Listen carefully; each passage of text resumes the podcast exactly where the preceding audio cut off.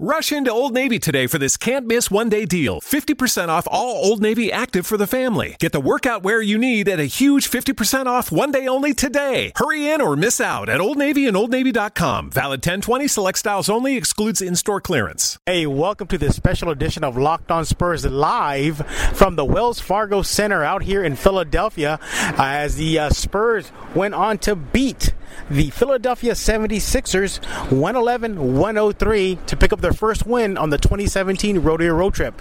Overall, they are 1 and 1 on their annual excursion away from the AT&T Center. And up next is the Detroit Pistons in the Palace of Auburn Hills, which is going to be the last visit for San Antonio in the Palace. So it'll be uh, good to reminisce about that. But we are going to take a look back at what happened out here at the Wells Fargo Center.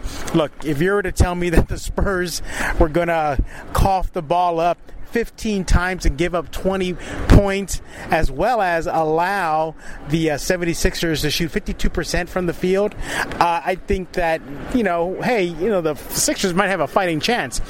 And they did. The uh, Spurs, although they shot tremendously throughout the game, although they finished shooting 52.7% from the field, they were at one point shooting over 70%, 60%. And what really got them kind of in a bind with Philly was the fact that they just couldn't control uh, the ball. They just coughed it up many times. I mentioned 15 points. On the other hand, Philadelphia kept their turnovers uh, under control, only allowing eight to giving up five points. Now, the biggest lead the Spurs had with 13, but again, if you you know, on the other hand, you can say, well, Kawhi Leonard had a bounce back game after being out. He scored 32 points off 9 of 18 shooting.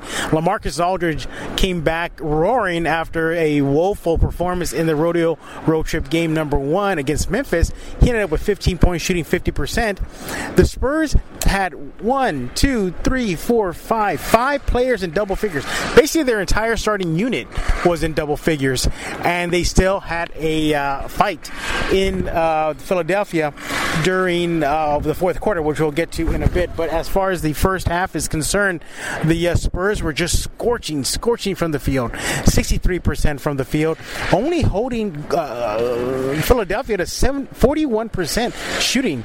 Again, but turnovers was a big issue for San Antonio throughout the game. Just in the first half alone, the Spurs coughed it up eight times, leading to 15 Philadelphia points. Now, say what you will. Uh, there's uh, too many positives to take away from the minimal negatives. Yes, uh, turnover turning over the ball is huge, uh, especially from a team that should not be turning the ball over, made up of veterans like this. But nonetheless, the Spurs got it done in different ways. They were able to just simply put the hammer down when they need to. On press row, I was had a very uh, eagle eye, very close look at what the Spurs were doing. They were just ramping up their defense, getting the stops, getting everything they need, getting key rebounds down the stretch to put away Philadelphia. The uh, Spurs uh, were outworked in the paint, 38 to six, and had a very slim edge, 12 to 11, in the second chance points. However, fast break points were in favor of Philadelphia, 14 to 13, and uh, Sixers never held a lead whatsoever. The uh, the Spurs simply just got it done in other ways. Yes, 15 turnovers is costly, but the Spurs were able to get it down. They outshot Philadelphia. They out they out rebound Philadelphia 47 to 35. They uh, were able to pass the ball around 24 to 23, and uh, the Spurs were just able to get things done. The Spurs shot 88% from the free throw line, and the 76ers uh, shot 76. Now uh, the Spurs also got it done from the three point line, led by who else? Kawhi Leonard, three for seven from the field. Danny Green went three for four from the field. He finished with 11 points. And you're looking at Davis Bertans, who came in off the bench, going two for four from the three point line, finishing with nine points. Overall, the Spurs shot 50% from beyond the arc. On the other hand, the 76ers shot 38%, going 13 for 34. The 76ers were led by Jahlil Okafor, scoring 20 points. Uh, the Spurs, I'm sorry, the 76ers did not have their main player, Joel Embiid. Uh, he was out with injury, so uh, kind of left uh, your head scratching. Like, how can a team like Philly stick with the San Antonio Spurs for the entire game? Simply put, turnovers. This is something easily correctable. This is something the Spurs can fix and expect a vast improvement in the next game in Detroit. Uh, so let's go over the final box scores. I mentioned that Kawhi Leonard did have 32 points. Lamarcus Aldridge finished with 15 points. He had a double double, 15 and 10 rebounds. Dewayne Dedmon, he finished with 11 points and 10. I'm sorry, 11 rebounds and 10 points.